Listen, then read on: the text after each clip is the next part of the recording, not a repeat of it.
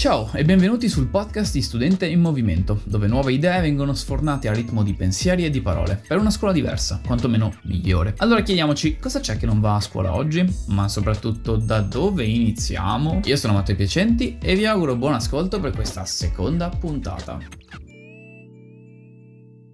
Quante materie studiamo a scuola? In tutto sono 14, variabili da indirizzo a indirizzo, anche se ne studiamo contemporaneamente in un anno solo 12 di queste. Due restano in panchina in attesa del triennio e danno il cambio a quelle che, poverette, data la loro scarsa importanza nel programma di studi, vengono bollate sin dal primo giorno di scuola come inutili e dimenticate alla prima occasione buona. Occasione che, diciamocelo, corrisponde un po' a tutti i giorni. Chi ha voglia di studiare cose che riteniamo inutili? E nel 99% dei casi la cenerentola di tutti gli indirizzi scolastici è la famigerata geografia. Perché la chiamo Cenerentola? Ma per varie ragioni. Uno che il suo insegnamento è accorpato spesso all'insegnante di storia, che ne sfrutta le ore per fare la seconda a discapito della prima. E se persino l'insegnante snobba geografia. Due, durante questa materia fai tutt'altro. Non importa che sia ripassare matematica, scienze, latino o semplicemente stai al cellulare, chiacchieri, insomma, stai pur certo che non fai geografia. Numero 3, tutti, ma proprio tutti, le riservano il primissimo posto nel dimenticatoio figlio e la trattano male, cioè non se ne occupano, proprio come Cenerentola con le sue sorelle e con la matrigna. Manca la scarpetta di cristallo, manca l'evento miracoloso che la riscatti dalla condizione misera e sfruttata in cui riversa inevitabilmente. Sì, ma perché si è ridotta così questa geografia? Di quali colpe si è macchiata? Cosa ha fatto? Ma nello specifico niente. Ma i programmi ministeriali non la aiutano, così come la concezione che si ha della materia stessa e che viene ininterrottamente alimentata.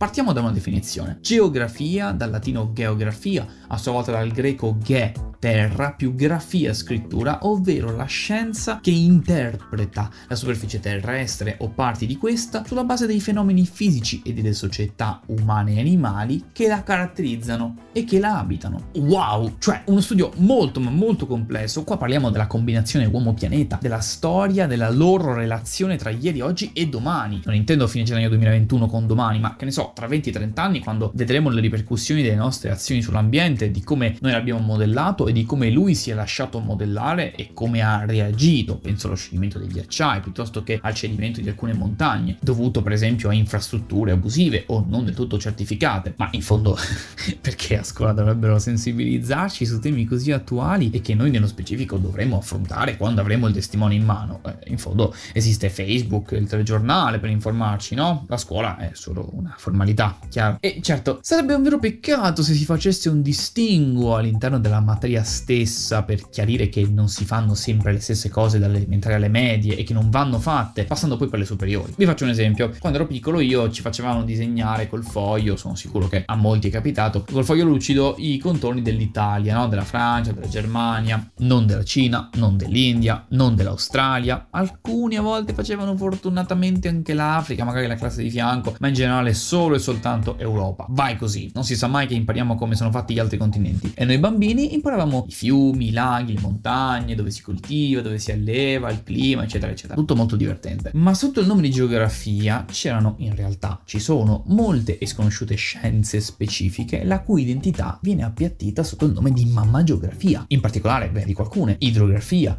glaciologia, climatologia, cartografia, pedologia, paleografia, geografia litorale, oceanografia, geomorfologia. Ma immaginatevi la scena, c'è la maestra che dice bambini oggi studiamo geomorfologia e loro chiedono maestra cos'è la, geomo- la, ge- la geomorfologia? E lei risponde fiera bambini è la storia di come la Terra è diventata quella che vediamo oggi, le sue montagne, i suoi venti, le coste, ma anche cosa si nasconde nelle profondità del mare, negli abissi più profondi. Geo vuol dire terra, morfo significa forma e logia noi lo traduciamo come studio, quindi studio della forma della Terra. E via, io mi sarei gasato tantissimo se mi avessero presentato una materia all'apparenza così piatta come geografia, e fa ridere dire che geografia possa essere piatta, sotto una veste così specifica e dal nome così complicato come in questo caso geomorfologia, perché mi sarei sentito importante nel gestire qualcosa che è così al di là della mia banale concezione della materia e della sua apparente inutilità nella mia vita. Studio questo per sapere come mai ci troviamo così in questo momento, affinché io non viva nell'ignoranza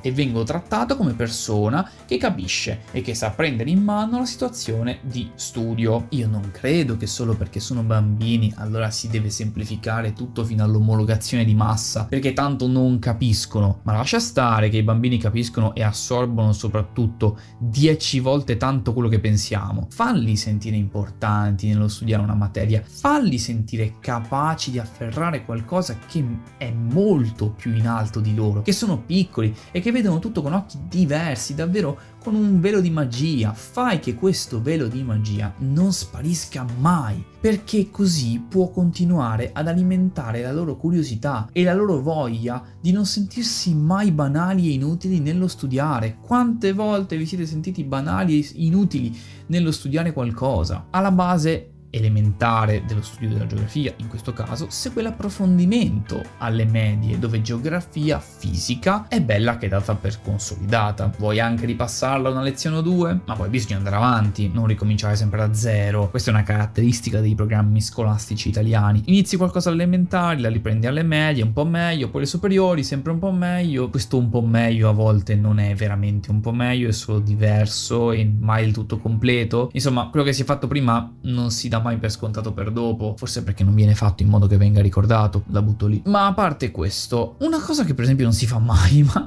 quali sono i pericoli della geografia? Aspetta, aspetta, in che senso i pericoli della geografia? Cosa mi stai dicendo? Ma, ma sì, dai, i pericoli legati ai luoghi dove gli uomini non riescono ad abitare, per esempio, dove la civiltà non arriva, dove le condizioni sono troppo avverse perché adesso si possa immaginare di esplorare, chissà, magari un domani avremo la tecnologia per farlo. Penso agli abissi degli oceani, ma anche allo spazio. Oppure quali sono i rischi dell'ambiente, la sua sostenibilità, il suo decadimento, come avviene? Chi è il responsabile dei danni? Risposta, noi. Chi deve porre rimedio e come? Sempre noi. Insomma, pian piano che si cresce, si ottengono vengono risorse mentali e culturali per affrontare temi sempre più complessi, tali da mettere in luce i problemi reali che il mondo, in questo caso geografico, ci presenta. Ad ogni fascia scolastica va il proprio, con un criterio adeguato, si spera. Alle superiori mi devi informare del fatto che comprare qualunque cosa corrisponde ad un costo, sì monetario, ma anche ambientale e culturale. Se per esempio compro un prodotto dell'industria globalizzata, globalizzata o dell'economia globalizzata, vado a spostare nel mio piccolo, che però in tanti diventa grande, l'equilibrio e l'asse culturale verso l'omologazione piuttosto che verso la particolarità locale. A Milano, per esempio, non abito a Milano, ma immagino che ci sia molto più mercato globalizzato che per esempio dove abito io, che è un paesino. D'accordo? Questo meccanismo culturale, economico, sociale e politico in realtà anche esiste, non dobbiamo far finta che non ci sia, quindi perché non lo studiamo? Studiamo? Geografia economica, geografia ambientale, geografia politica e umana. Perché dico questo? Perché queste cose sono davvero alla base del nostro interfacciarci con il mondo una volta fuori.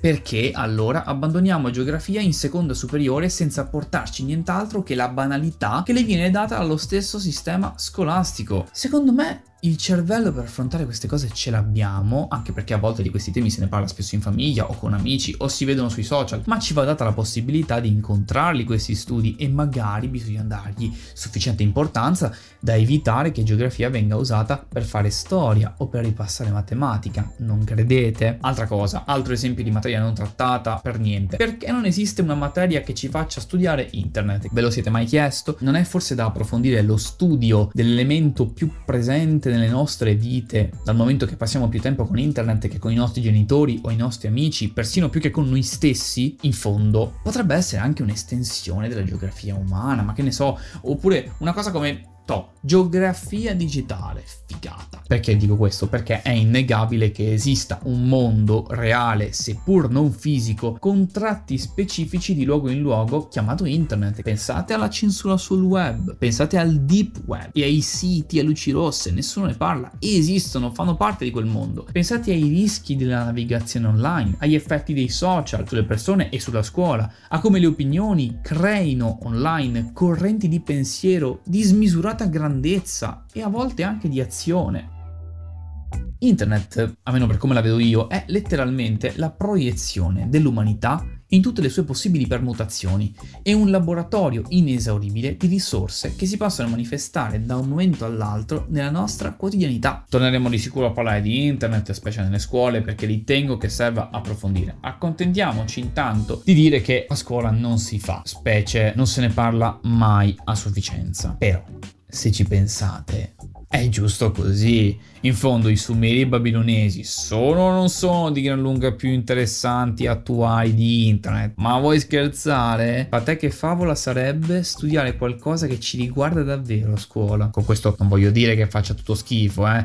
Ho parlato di geografia, un po' di internet, sicuramente ho omesso qualcosa e a voi che ascoltate saranno venute in mente altre materie o specifici argomenti che sono anacronistici, facoltativi rispetto alle nostre esigenze. Fateci sapere cosa ne pensate, scriveteci in direct su Instagram o commentate direttamente sotto al post della puntata quello che è il vostro pensiero, le vostre idee. Qui è tutto e ci sentiamo nella prossima puntata. Ciao!